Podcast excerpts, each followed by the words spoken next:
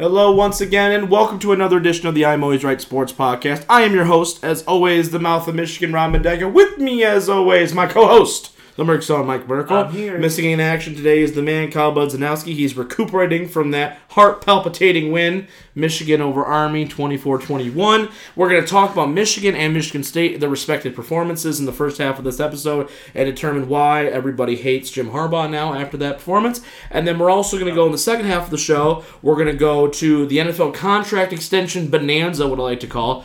Um, you know, Jared Goff, we got Ezekiel Elliott, we've got Tyreek Hill, lots of big names getting paid major money. Uh, we're going to talk Packers Bears a little bit and what it means for our Detroit Lions. And we're going to talk Chris Jericho winning the AEW championship, what that means for him, and, and some other things that go along with it. Uh, lots of great stuff this week, guys. We're going to talk Antonio Brown's debacle next week on the show. We're not going to talk about the Lions, obviously, right now because as of this as of this recording, they haven't played yet. So I have yet to give a reason to be mad. So until Or that happens, happy. yeah, or be happy, right? Fingers crossed. Um, so obviously we will talk about that next week and, and go from there and see what we liked and didn't like. But let's jump right into it, Mike. Michigan football first. Uh, I guess we'll just do a little bit of pros and cons here. What performance was bet? I mean, was I mean, let's start with Michigan. This performance better or worse than last week?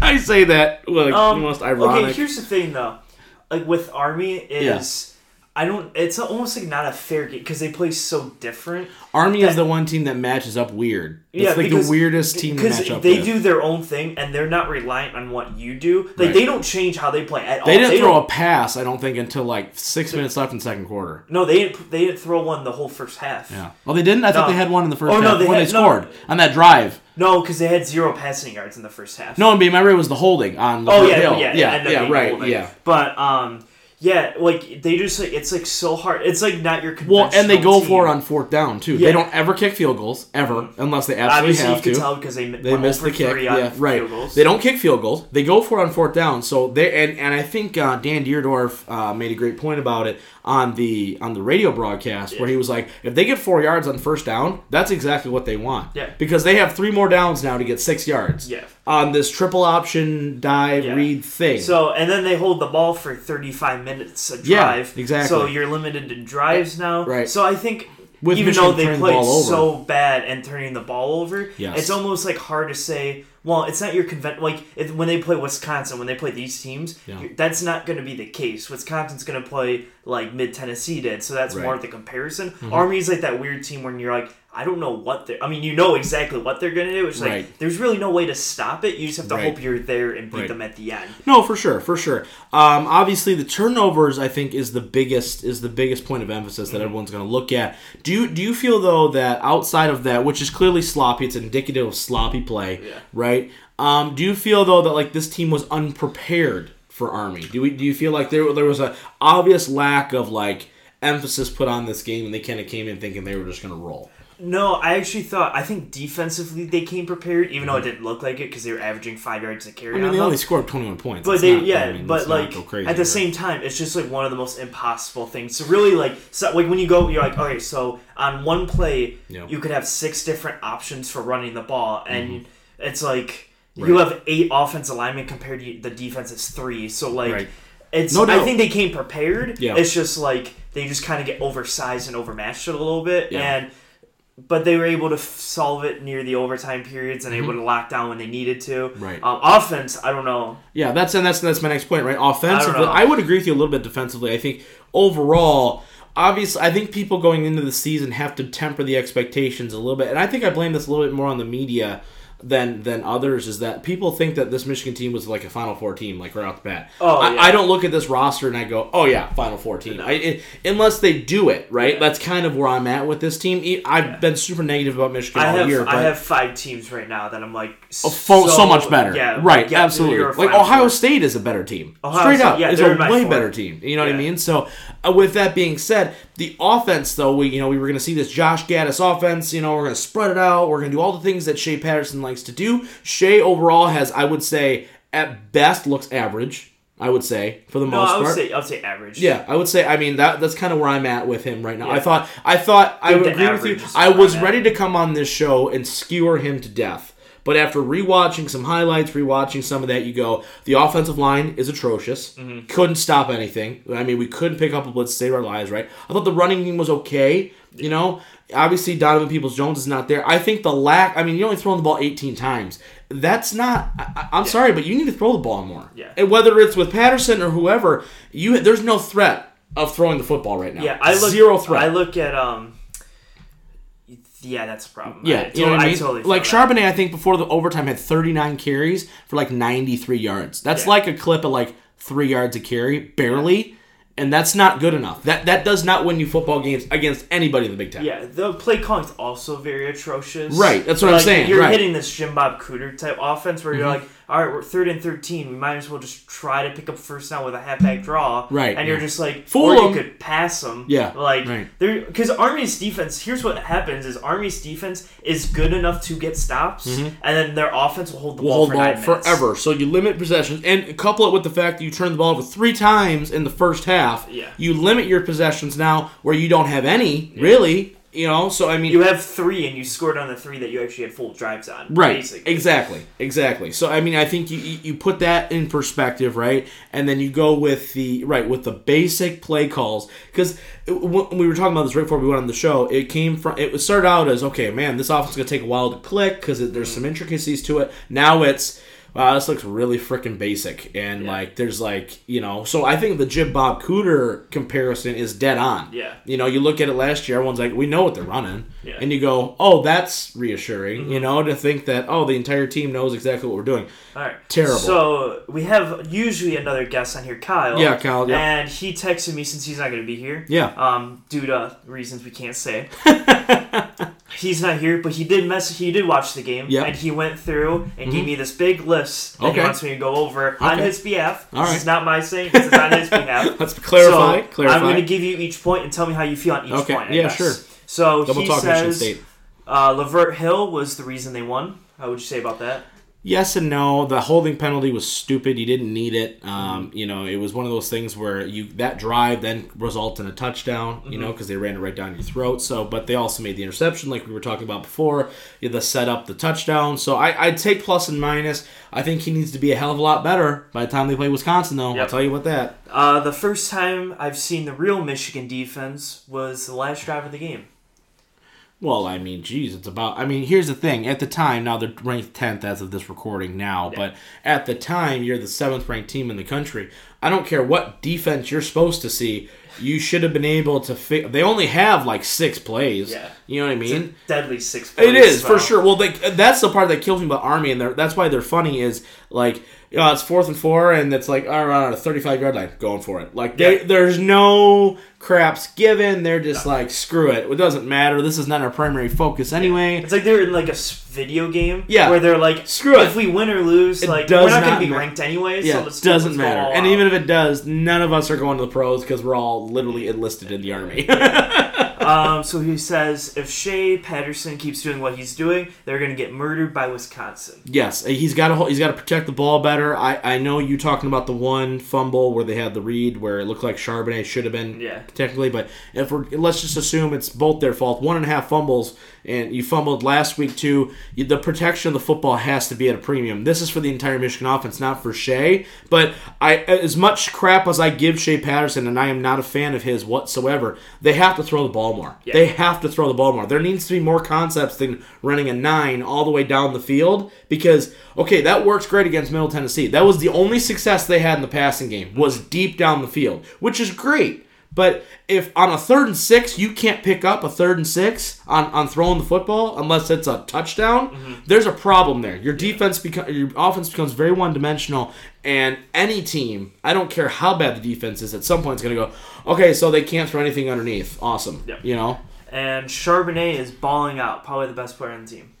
Um, not based off yesterday's performance. I get that he scored, mm-hmm. but just touchdowns. You can't put touchdowns in relation to how good someone played. The mm-hmm. Garrett Blount had several touchdowns last year, but he was an awful running back. Just mm-hmm. because you can score from a yard out, I, I mean, thirty carries at one point, averaging about three yards a carry. I mean, thirty carries for ninety-three yards. That's not good. Yeah. That's not good. Just Espe- because in the first game he had Yeah. like eight carries for like 95 Yeah, yards. exactly. So obviously it's a different defense and what have you, but that's not a good clip, especially in college. Now, if Kerryon Johnson's averaging three and a half yards a carry, you know, on 24 carries, Lions are probably in a good shape to win Yeah. against Arizona. But in this particular instance, no, you can't throw the ball 18 times a game and expect to be this dynamic, high-scoring offense. You, you can't work that way. Ohio State's throwing the ball than that, more than that. Oh you know what I mean? Like, shoot, Oklahoma makes a living off of exclusively throwing the football. Mm-hmm. You know what I mean?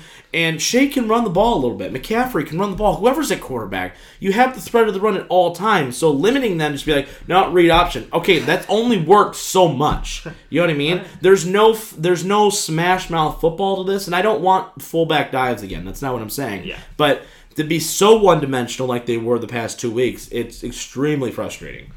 Yep. And then his offensive MVP is Ronnie Bell. Defensive MVP, obviously, Lavert Hill. Right. Yeah, I'm sure. Why not do that? If there's any MVP, it should be the freaking field goal kicker from Army because can't hit a 50 yard field goal to win the game. Like, legitimately, in that last drive, I'm like, oh my gosh, they're going to lose and heads are going to roll. And we're never going to hear the end of it, you know. So at one point it's like, okay, they won, great, but at the same time it's like, oh god, so stern. Let's talk about Michigan State for a Let's second here.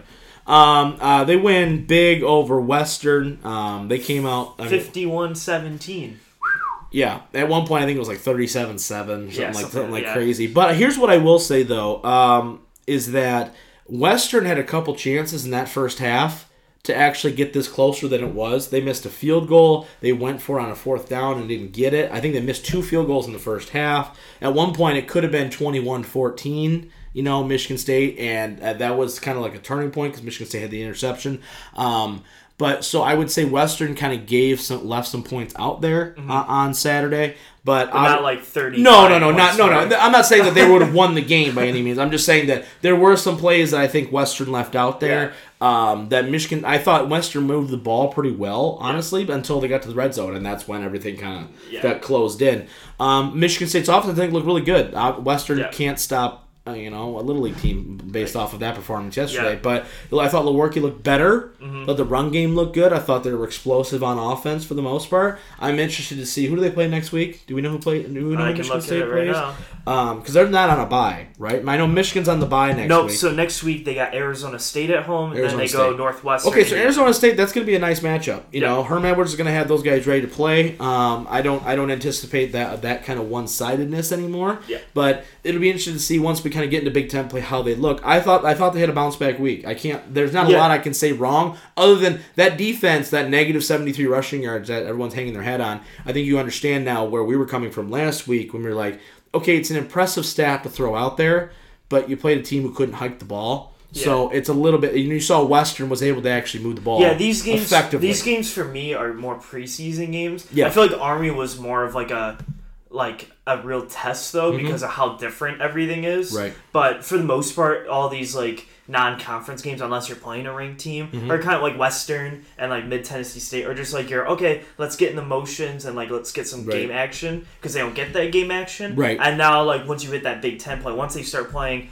Maryland out of nowhere is just balling out. Yep. You got mm-hmm. Ohio State, Penn State, Wisconsin coming up for Yep. both teams. For sure. So now you're going to be like, all right, Wisconsin. Turn it up now Dude. Wisconsin has scored like 49 and 61 points and skunked out the teams that they played. Yeah, They're exactly. scary. So, yeah, and Michigan obviously gonna have the bye next week. Um, so ready. you had to get ready for it. Well, Obviously- Wisconsin's got a bye too. Do they really? both got oh, buys they going both. into Jeez, game. that's gonna be a big game. Yeah. They'll both be fresh and ready to go.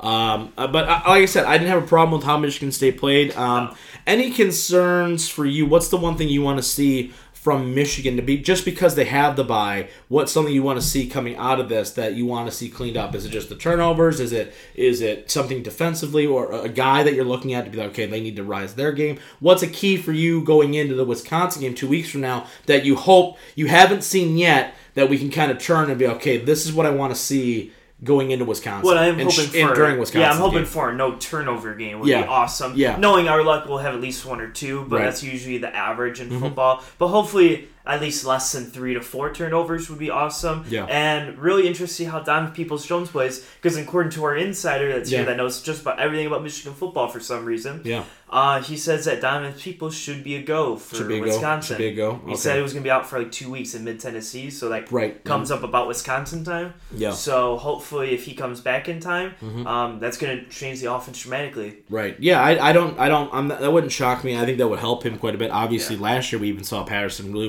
relying on Peoples Jones Yeah. quite a bit, um, coming into his own, just from everything, from the kick return perspective, Yeah. from punts to you know being a true number one receiver.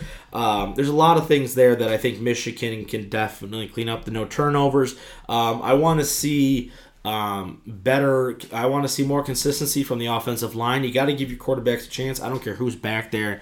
Um, I, I think I think they need to open up the playbook a little bit. I think they need to go if they're going to go four wide. Let's be four wide. Let's See, be I, versatile I do kind of think wide. though that these first two games, as I say, they're kind of like preseason Yeah. games. I do think it's like Showing about like, this much yeah, you're going to show like that much. Like, you don't want to go. All right, we're going to open up the entire playbook Yeah, we're gonna do against mid and- Tennessee. yeah, right. Because then Wisconsin's going to go. Oh, so that's everything. You got. So be ready for that's that. it? Yeah, be ready for that. Mm-hmm. So now you're going to see. Hopefully, you see more motions and stuff. And even state. I mean, they were just doing basic slant patterns. Oh my gosh, they read the same play three times. yeah, running back flares Stewart's up. just the yeah. fastest guy in the world, and Elijah Collins can just break tackles like a madman. Right, And exactly. that defense is super stout. So like, I think both teams are kind of just holding. I think everyone that's playing these non-conference teams are kind of just like holding back and just going, all right, Mm-hmm. Unless that- we have to, let's just Yeah. which I do think that last drive in overtime, Michigan went it. okay. We they went four four wide or whatever, and they just started belting the ball because they're like, we have to try to score. Right. Which they scored the field goal and won the game. But Right, exactly. Yeah, for sure. see a little more Absolutely. needed to. Which teams look better to you? Which team has looked better to you? Do you based off of level of competition, obviously, and you know who has the edge going into week three, week four? Yeah, Michigan. I would say I would say State looks a little better. I would Yeah. say their offense in the first game, I was like, that's rough. it's rough. But then the second game, man, they just like went all out, and that defense is pretty legit. Like they swarmed to the ball and Mm-hmm. Yeah. everything. But I will say that Michigan playing Army, Mm-hmm. Getting that experience from a different style. Right. Now, if anyone tries to run a read option or Right. kind of any kind of triple option play, they have that locked down. Where State, Right. if you hit a team like say like Maryland, just all of a sudden goes, all right, we got triple option plays. Right. State goes, I don't know how to stop this right now because we we're not ready for it. Exactly. Michigan's ready for it, so I think they're more versatile and like being able to stop different things. Mm-hmm. Yeah, no but doubt. I think State right now, if Yeah. I had to bet on a team to like who's gonna have a better record at the second, I'd probably say State. Does. Right. I, I would agree with you. I think that uh, Michigan State's defense, in some ways, reminds me just method, like the methodology behind it, right? To New England's defense, and what I mean by that is, and especially watching this Western game, the Tulsa game, I kind of have to put an asterisk next to because they're just god awful. Yeah. But um, Western is a team that you know has at times shown flashes of being somewhat competitive, usually, right? Where Western was able to move the football. It Yeah. wasn't like there was three and out, three and out, three and out, three and out, three and out. They were moving the football. They had some big plays. They were able to put some points up. So, but when they got in the red zone area between like the 35 yard line of Michigan State and the end zone, mm-hmm. that's where Michigan State's defense you see it at its best, right? They operate in a closed, confined space. They play man coverage really, really well. They use the sidelines to their advantage. They call timely blitzes, mm-hmm. some things like that, where you really see the intricacies of this defense when they're in a confined space, backs up against the wall. They're bending but not breaking and forcing teams into long field goal attempts rather than giving them clean shots at the end zone. Yeah. Well, I also think you saw it with Michigan Yeah. against Army, where like Army would get there, Yeah. and even though they're just a run style team, so it's a lot harder. Mm-hmm. Right. They're kind of like they only scored 14 going Right. like after Right. Mm-hmm. the game. They went to overtime, and scored another one, but they only scored 14. Like they only scored twice. Right. Like they had eight drives, Right. so like they did they did stop that option. Yeah, for way sure. better than I thought they would. So, Yeah. Yeah, no, um, I, I guess we'll see. Yeah, right. I think that you're looking at it. Obviously, it's way too or way too early to be like, oh yeah, Big Ten champions. You know, Michigan Yeah. State right away or whatever. You know, you obviously can't do that. It would be Ohio State, But yeah, yeah, well, Ohio State, right. But so I mean, you look at it though. I I do think there's a lot of room for improvement from both squads. I think that they. I think Michigan State has got to be a lot happier. I did think Michigan State opened it up a little bit more than Michigan has so far. Um, I think it's gonna it's still gonna be one hell of a contest as they go into you know they don't play till later in the year this year too, which is a little bit different than normal. Usually they Yeah, play they little like bit. third to last week. Yeah, which is weird. Which Yeah. is usually, you know, which in some ways I'm hoping that kind of helps Michigan kind of get ramped up for those last couple bits of games there, where you got okay, you got Michigan State, then you got a week, then you got Ohio State right after. So like you're kind of getting into playoff bowl game type mode where Yeah. Pedal to the metal. Yeah, and right before that, you hit Notre Dame and Penn State back Yeah, to back. So yeah, like, no kidding. you have a tough stretch, but at the same time, if you can get through that Battle stretch, tested, battle then tested. then if you do. uh, I mean, if this Michigan team does end up going an 11 and 1, 12 and 0 pace, Right. having that big stretch of playoff games late means Right. okay, now I can be ready for a Big Ten championship game and even a Final Four appearance if you Right. get that far. If you had to, if you had to think, do you think that either team has shown the propensity to knock off Ohio State for a Big Ten title? um, just overall play i get it ohio state hasn't played anybody either Yeah. obviously but just just looking at performances evaluating just overall like man this the feel of this just does not look like watching that michigan game i just like this whole feel feels appalachian statey You know I think mean? there's I think there's bits and pieces from both. I think if you could combine yeah both teams and pieces, I think you could. Like, there's like, all right, Michigan State's defense, Mm-hmm. Right. especially on the goal line, like you said. I don't think Ohio State is going to be able to. I think they're going to have to get longer touchdowns. Right. I don't think they can score from the one yard line very easily against State. Yeah. And then Michigan, if they can cut down their turnovers, I do think if they start spreading it out more and Mm-hmm. Right. start passing it around, I do think that they can air raid around Ohio State a little bit. But I don't think like Michigan State's offense or. Michigan's defense at the moment is Right. strong enough. Right. Ohio State's just a strong force on both. yeah for and sure they're- well they and- they're so fast that's Yeah. the biggest thing they're just fast yeah, and Michigan and Michigan State have like one side that I'm like, yes, I feel confident that they could go up against, but the Mm-hmm. other side is so much weaker. I feel like that like they kind of get that side like trumps the other side by so much. no doubt that they no probably doubt can. yeah for sure So at the moment, no. Right. But I mean, We're so early. yeah, We're so early, right? Give obviously. it three or four. That's why this maybe. is. That's why this kind of these games are fun, right? Is to Mm-hmm. kind of go in there and say, okay, all right, this is like base fundamentals. All right, when we step it up, what's going to happen? You Yeah. know, so that Wisconsin game obviously is going to be huge for Michigan. I think the Arizona State game is a trap game for Michigan State. It really could be in a lot of ways. You know, Could where be. you go in there, you're, you're at home, right? They're Yeah, at they're, they're at at state, State, so yeah. I mean they're in East Lansing, but you know, good coach. You know, not a great coach, but a good coach keeps them well disciplined. You know, Arizona State had a pretty good year last year, considering that they're Arizona State. So, and they're they're not a pushover type of program. I put it that way. The six seven win team. Definitely a little higher up on the pedestal than I would say Tul- Western Mm-hmm. yeah. or Tulsa or something like that. But all right, that's going to be it for part one of this week's episode. After the break, we're going to hit the NFL contract extension. We're going to talk Bears Packers, and we're talking Chris Jericho, his legacy, and maybe some other good wrestling stuff after the break. Stick around. Hey guys, it's the Mouth of Michigan Ron Mendeca. Just reminding you once again that we have a brand new website. Is it still brand new? Can I say that? I'm going to say it's brand new. I'm always right PC.com. Check it out for all the latest happenings with the show, the most recent episodes, most recent YouTube clips. Take check out our About Us page to learn a little bit more about the team here at the I'm Always Right Sports Podcast, along with be ta be paying attention because there may be an I'm Always Right Sports podcast store getting put up there, and if there's not, keep checking back every single day. Let everybody know about it. Bookmark it, favorite it, do whatever you got to do. Make sure you never miss an episode. Make sure you have everybody subscribed to our YouTube channel, and make sure you sign up for our mailing list on the Contact Us page and let us know about your favorite topics and teams that you want to hear about. Your request is our command. That's right. I'm always right. PC.com. Now stick around for part two of this week's episode. All right, and welcome back to part dose of episode 41. Oh, TikTok, man. Episode 50 coming up pretty Yep. soon. What are we doing for episode 50? providing the same great content we do every single week. Duh. I mean, I come mean, on. what- what am I asking, bro? Exactly. How dare you? I mean, everybody knows that. Let's get into it. All right, let's go. Let's talk about these NFL contracts for a second. Like I said, we're going to talk Antonio Brown next week because that requires more time than we have allotted for this episode because that's that's a tre- that's a treat.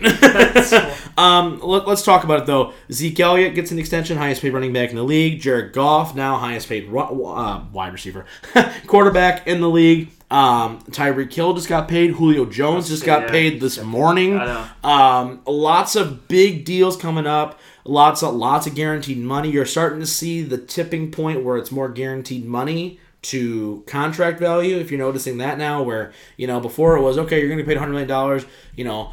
40 million is guaranteed. Now it's okay, 100 million dollars. Okay, maybe it's 60 million Mm-hmm. guaranteed, you know? So there's there's those tipping points there. Um, best value of the contract, though. Like, let's just go with those four guys. I know other people Okay. got it, but between Zeke, Goff, Tyreek Hill, and now Julio, um, all kind of setting their own standard as the new highest paid guy. Tyreek's like, what the hell? And then Julio's like, haha. You know? so, um, but all all got massive extensions, Yeah. right? Julio and Tyreek, I think, through three years. Goff got four. Yeah. And then Zeke got his extension as well.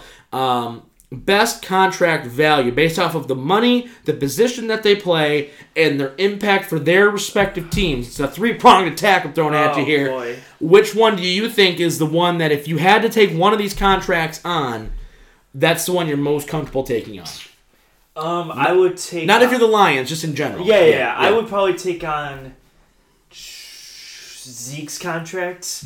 Um, I was gonna say Goff's. I actually really like Goff, but his is a lot, and I don't know if I could do that, especially because Such a phony. It's fine. I don't know. I think he's fine. Um, but Zeke, for his level of ability at the running back position, he's Mm-hmm. No probably if you if you want to argue the best, yeah. at least top three. He's easily in that group. So I think he's the best running back in the league yeah, I right now. I think it's him and Le'Veon are one and two. Pro, actually, yeah, that's Yeah. what I would and say. I. I would say Gurley over the last two years has been better, but Gurley's gonna be is already on the downslope and you can see it. yeah, You know I mean? So, um, yeah, I would say Zeke's because um, I don't.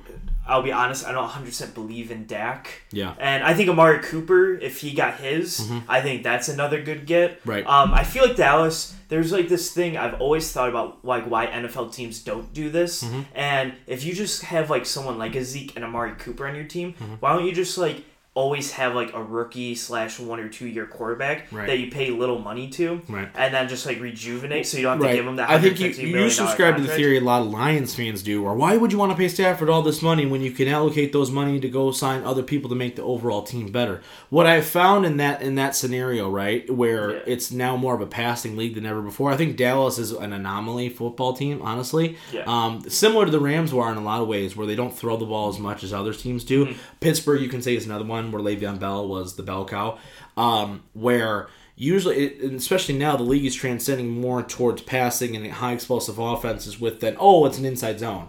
You know what I mean? Where I feel like if if you don't have a quarterback who you think in those moments where, like, if you play the Lions, for instance, we all expect the Lions to be able to stop the run pretty effectively. Okay, I need a quarterback now who can make those throws, and Yeah. you know what I mean. So I think that's where Dallas kind of falls in love with Dak, where if you need him to you know, more than half of the time, he Yeah. makes those throws, But right? I do think there are other, and this is like a very Yeah. specific Dallas For sure. Yeah, example. yeah, yeah, not- exactly. No doubt, yeah. not like a, Yep. overall example. For, Yes. Just for Dallas in general. Yes. I just kind of look at it and I go, but can't you find another quarterback that you can because That could be because Dak? Yes, yeah, you know what I mean. absolutely. Like I feel like like not the Lions because the Lions usually don't have that running game, or Right, don't yeah. have that, or most teams don't have that. Right. But like if you're in Dallas' situation, why would you want to really pay Dak that much? Especially the money he wants. Exactly. Like he wants that thirty-five. Plus 40 million, 40 yeah, million, exactly. Where you could just get another, you could draft a higher two, second, third round caliber guy Yeah. who can go in. You're paying like what four million dollars a year or whatever Yep. to, so you can pay Zeke, so you can pay Amari, Yeah. so And these you've guys already can kinda- paid now all of your offensive linemen. Yeah, Yeah, Collins got exactly. So too. now you have all these guys that like can elevate your team, Mm-hmm. and you can just have a quarterback that you can. Okay, third and three. I need you to make this one play for me. Yeah. and that's all I Right. need from you. I know. And I, then Zeke can do all the rest. You just Right. need that one play. Yeah. So that's why I was in that It's- one yeah. i- instance. I think in that siloed, yeah, right, for sure, no doubt, no doubt about it, yeah. And I think that's what I think. I think you're right. I think Zeke, out of the four guys that we're specifically talking about, he's the he's the one that makes everything go. Without Zeke, that Dallas offense is weak. Yes. Straight up, it's not. I mean, it's not good enough. I'm sorry, you don't have Cole Beasley anymore as your safety blanket. Uh, Terrance Williams is okay, I guess. Um, but Amari Cooper is, is good. I wouldn't Yeah. say he's great. I wouldn't call him a top five wide receiver. No. You know what I mean? So, so I don't look at Amari Cooper as well. That's that's my guy. He's going to change my entire offense. It doesn't work like that. It didn't work in, in, in Oakland really. Mm-hmm. Yeah. So it, I don't think it's. I think he got a fresh taste of something in Dallas. And it's like, oh my gosh, I'm playing man coverage because they got nine guys in the box. This is awesome. I can beat man coverage. Mm-hmm. Yeah. You know, um, I think that Goff. I think Goff is still benefiting a little bit from the McVay experiment Yeah. with Gurley being there. I think this will be a year where you know whether or not Jared Goff's an actual true quarterback or Yeah. not. Like I think I, I'll give you this though. I Yeah. think the game that won him this contract was that Chiefs game last year. no doubt. no Nothing doubt. in the playoffs, I don't think did it. No. But that Chiefs game when he outplayed Patrick Mahomes, Yeah. Sean McVay went, we don't have anyone else that could do that. Right. Like Right. he's like, No if we don't sign him, No doubt. there's not gonna be another guy who could put up that Right. many points with them. So I do think that's the game that won him that contract. Mm-hmm. Um, if he didn't have that performance in that game, I don't know if he gets that extension this year. Yeah. Um, I mean, they did go. To, they did go to the Super Bowl, right? Yeah. It's, that's why I but think. based up because he had a bad Super Oh, Bowl right. performance. Yeah, of course. He even have that great of an NFC like No. playoff run in No, general either. No. So that's why I'm like, if you just base off that, yeah, they won games, but like that Chiefs game was like, yeah, he gets that Mm-hmm. Extension. No, no doubt, game. no doubt about that, right? And you know, I get it. He's number one overall pick and all that good stuff, but um, yeah, for sure, no doubt about it. All right, what's the worst contract? Is Out of there four? Out of the four, right? So Tyreek got like three years, sixty-six million, something like that. I know uh, Julio hit something right around that, a little above that. Yeah, three-year deal. that. It's a three-year deal. Uh, Goff got the four-year, one hundred thirty-four million. Zeke got like. 100 million or 90 million dollars Yeah. 60 of it guaranteed i think is the is the number so what's the worst contract one where you're like okay, we got to pay it, but man, that's really like the first one on my book is that. Yeah, it's hard because all those guys are so elite. That Oh yeah, they're like- so good. They're Yeah, all, I mean, like- like it's it's I say worst contract, but you're all, at the same time you're like, all Yeah, right, it's hard because there's pros and cons. player. to all- Like uh, besides Zeke, I think there's pros and cons all of them. Yeah. Golf, you don't really you, you know, but you, You can make an really know. You can make an argument that he's been helped and hidden. Yeah, Right. I can make that argument. Yeah. Tyreek Hill is like, I mean, he's like the safety blanket for Patrick Mahomes. Right, just but goes, there's also the off-field issues that he's been suspended Exactly. and, And, Julio people. to me is a top three receiver, but at the same time he's injury prone. Where he gets that. So I would say if I had to pick one, I guess I would I think you overpaid for Julio Jones, but at the same time you almost can't lose any of those four guys. Mm-hmm. Like if you're like, Oh, we're not gonna pay you and then he leaves, that's like No, you're stupid. Yeah, you're- right. you're yeah, because everybody else looks at you, and go, why wouldn't you do that? Yeah, Right. so I don't and then think, New England signs. Yeah, I don't, yeah, that's exactly what happened. right. I hate that. Um, so I don't think there's really like a bad like I think Yeah. it's a, one of those like you had to do it Mhm. to all four of those guys. But I say there was like a worse one. I guess Mm-hmm. Julio because of his Mhm. like if he doesn't play all 16 games, then you're not getting the worth of that contract. No doubt, no doubt. And I think there's even drawbacks to Zeke too. He's a running back.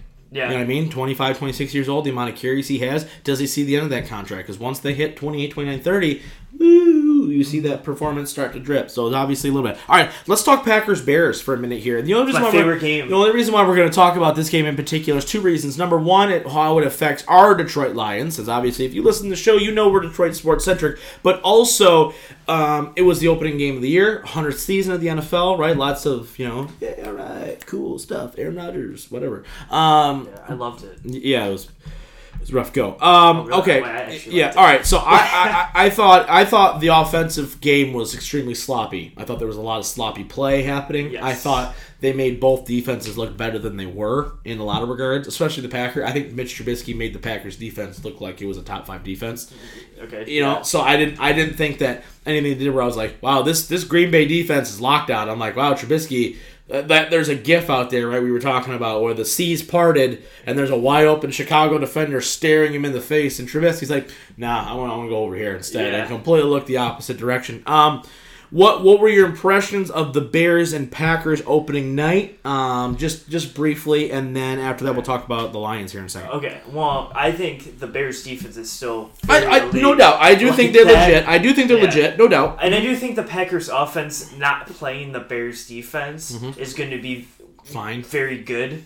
Um, I hope not. I saw I saw there's a lot of good spurts in it. It was Yeah. just like Aaron Rodgers literally had maybe 0.5 seconds to do anything in the pocket because and he holds the ball longer than any quarterback in the league. So Yeah, but like Khalil Mack help. literally would break three guys, and at that second, if you have three Yeah. linemen trying to block somebody and you still can't, Right. then at that point you're you're sacked. Oh yeah, no doubt, seconds. no doubt for sure. So absolutely. um, I do I do think when they're playing defenses that are lesser than the Bears, Yeah. I do think you're going to see more from that offense. I also inversely would say that um, Mitch Trubisky has a very low ceiling, in my opinion, at the moment. And um, At the moment, ever who's counting? maybe I mean you don't know. I mean maybe he'll come out to be something, but at Oh, the second, Lord. I think he lost them that game. Yeah. Um, oh, for sure. I, I think that in play calling, I think Matt Nagy even acknowledged it where he goes, "We got, we, I think we got too cute with it Yeah. a little bit. Like Tarik Cohen not touching the ball enough." He's the best running back on your feet, on your team. Mm-hmm. Well, how is he not getting the football? Right? I get it. Trey Burton was out, but at the same time, the level of incon- like the amount of three and outs in this game was redonkulous. I think they both had like eight at one point. Like that is crazy. Mm-hmm. Yes. You know what I mean? So, and Trubisky's inability to make the decision to like, okay, when to keep it and when to throw. Yeah. I thought like it looked to me like a quarterback who's never run under center Mm-hmm. and was trying every instinct possible to not run the football. You know what I mean? Like he looked uncomfortable in the pocket and wanted to just stand back there and be like, "No, I am a pocket passer now. I am going to throw the football from the pocket and we're Yes. going to move the ball down the field."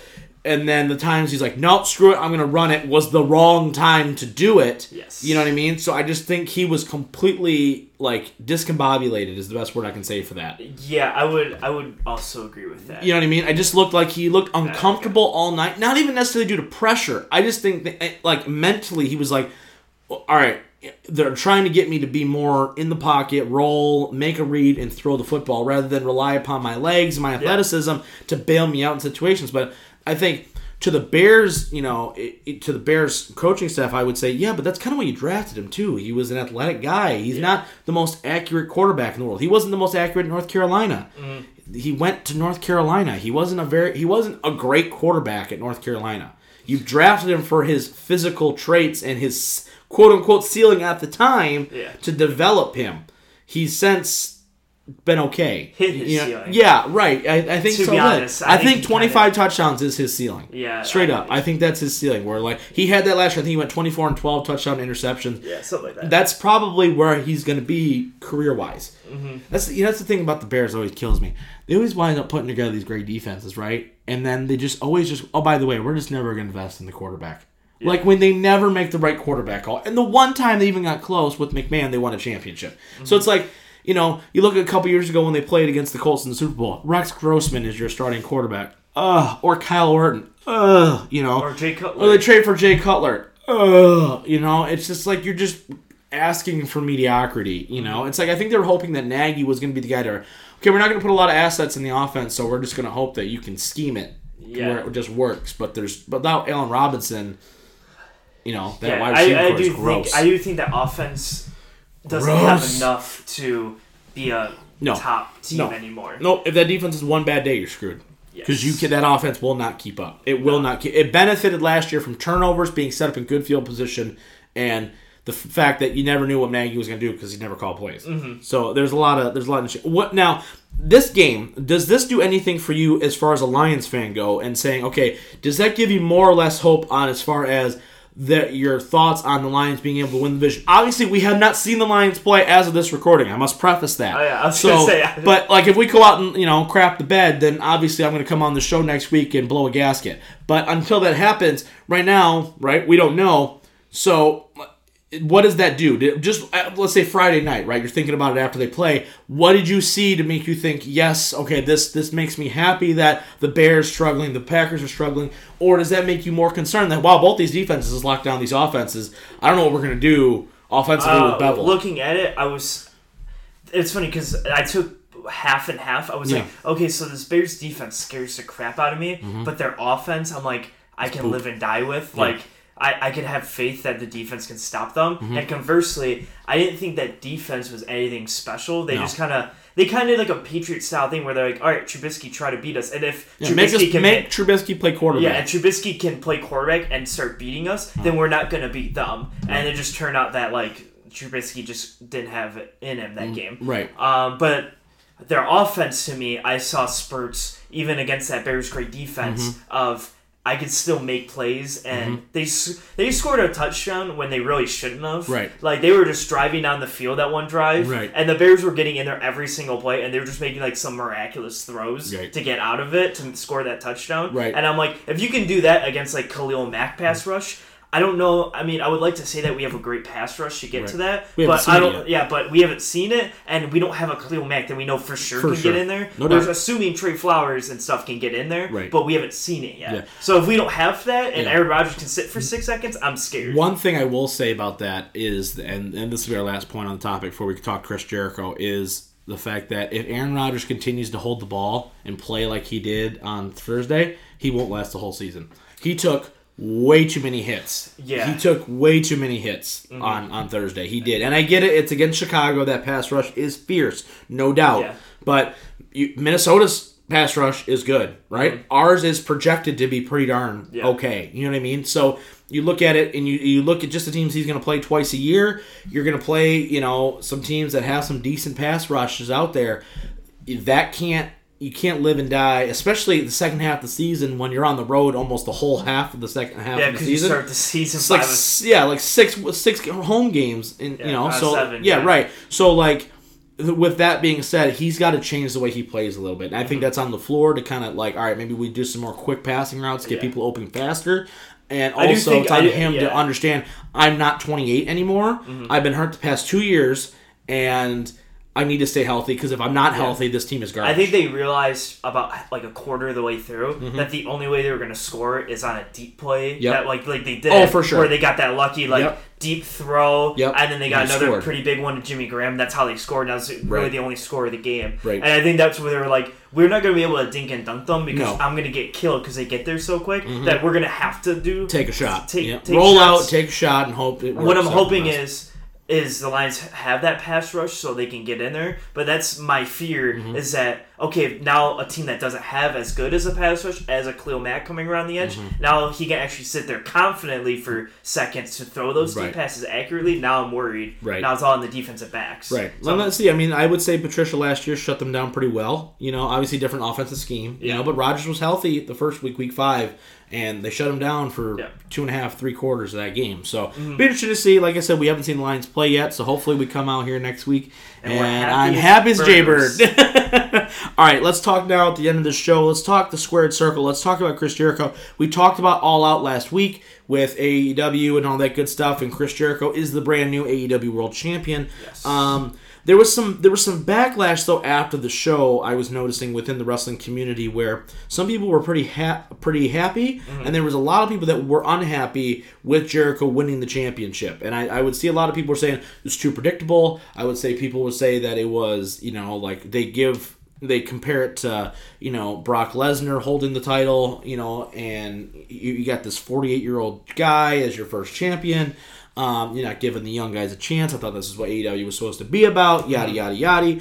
Um, what are your what's your response? Because we were both happy that Jericho won the Yeah. title. So what's your response to those people saying that it was the wrong move to give it to Jericho as the first AEW Um, champion? I would just say that you have to look at it as uh, you're trying to build the brand up because Mm-hmm. not everyone knows. Like if you're if you have people like Kyle, for instance, and Yeah. you don't really know, but you might know of the name Chris Jericho, Right. And he's the champion. Those are the people that you're trying to pull in. Is those people that go, wait, I remember Chris Jericho back Right, when I watched when I was eight. when I Yeah. was eight, and Yeah. he was Intercontinental Champion that one time, Right. And he was really funny on the mic, and Yeah. Mm-hmm. I remember that guy, and now he's a champion over there. Okay, maybe I'll go tune in and see Right. what they're doing now. Exactly. That's that's the. I don't think he'll be champ. I, I think he should be champion for a little bit. I really don't think he'll be champion for that long though. No, he's I not, think he's not going to be. A, it's not going to be a year long. Run. No, I know, no, but like, I don't think, it'll be six months. no, I think honest. it's going to be about three months, and Yeah. I think the next guy will probably be like a Kenny Omega, who's actually going to be a superstar that can like hold it and have like five star matches. Yeah. Or Cody time. even. I think or Cody Cody's got the world title or Pac or whatever. You Yeah. gotta give it to one of these guys. The younger can put on great matches. Not saying Jericho can't, Mm-hmm. Right, But I think sure. Mm-hmm. this is just like you're building the company up, and you need that champion to go.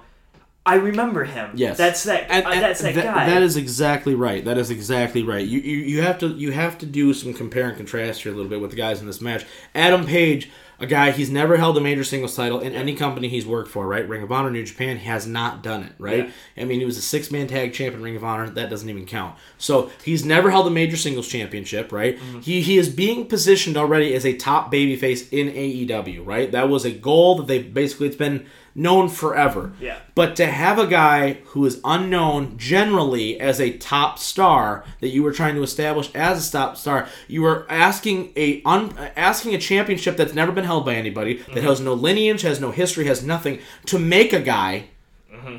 And but the title itself has not been made yet. You know what I mean? Having Chris Jericho, a former world champion, the first ever undisputed champion, former WCW champion, WWE champion, the most intercontinental title reigns, the first guy to hold the IWGP Intercontinental and WWE Intercontinental title at the same time. All these things that he's accomplished. He's a Hall of Famer. And he is the guy you want to be your champion. Yeah. It's not a long term thing, people. I think that I think, think people thought that okay, they're give it to Jericho. He's gonna ride with it for a year and a half, and it's gonna get stupid. I don't think that's the case. I'm right there with you. I think it's a three month intermediate placeholder. Let's get on TV with a heel as our champion, Mm-hmm. right? And let's have some good matches. Let's establish some talent. And two, this only helps Adam Page. Mm-hmm. This only helps him because if Adam Page becomes champion, where do you go? Yeah. What do you do after that? You gonna have a big celebration? Great. I have no idea who this guy is. Mm-hmm. Well, I have no I have no vested interest in this guy, but he's still he, he's the champion now. Cool, I guess. Like I don't know who you are though, so Yeah. why do I care about your story? Oh, you've wrestled for 12 years. I didn't know that. I have no idea who the hell you are. Where Jericho can come out, I, I kind of know. Or even if I don't know, he comes out and I'm like, you're an a hole. I want Yeah. I want you to lose. Who can I get behind? Oh, look at this young guy. I want this guy. He's my guy. And you see that journey take place. Then he becomes champion. Then you're invested. Then you have then you have a relationship with these guys, and you go, yes, my guy won. Yeah. That's that's super important. Um, like I said, he you know back to Jericho though with the you know he's AEW champion, WWE champion, WCW champion. He's held titles everywhere he's been. Mm-hmm. Has he officially entered the goat status? Now wrestling's hard because there's so many different generations and different eras. Yeah. So I don't think that's true where you can go. Um, you know, like greatest ever. I'm going to ask you that in a second, anyway. But, but so I know that. But Yeah, yeah, yeah, okay, but there's a goat level. I think Yeah. that people when people say certain people's names, they go greatest they've ever seen in some sort of category, whether it's Shawn Michaels, whether it's Bret from a technical level, whether it's Hogan from a money standpoint, whether it's Cena for longevity, where it's Stone Cold, where he changed the business and was the guy in a transition era between you know, you know, straight red, white, and blue wrestling ropes to you know, like the Attitude Era, whether it was Flair and the NWA, all these guys, mm-hmm. Taker, whatever is he entered that level where you can hold Jericho and say a Shawn or an Austin and be like their accolades and their impact on the business is comparable.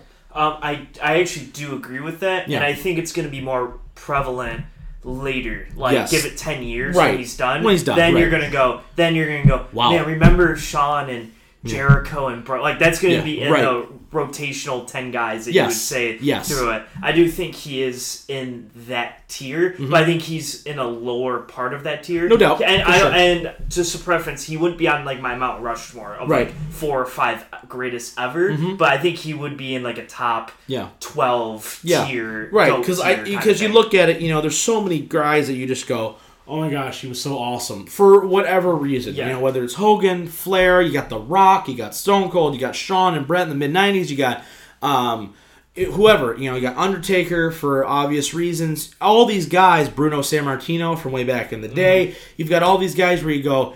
In their era, there was nobody. You know, there was nobody bigger than Cena for like ten years. There was Yeah. nobody even close to John Cena. Whether we liked it or not didn't matter.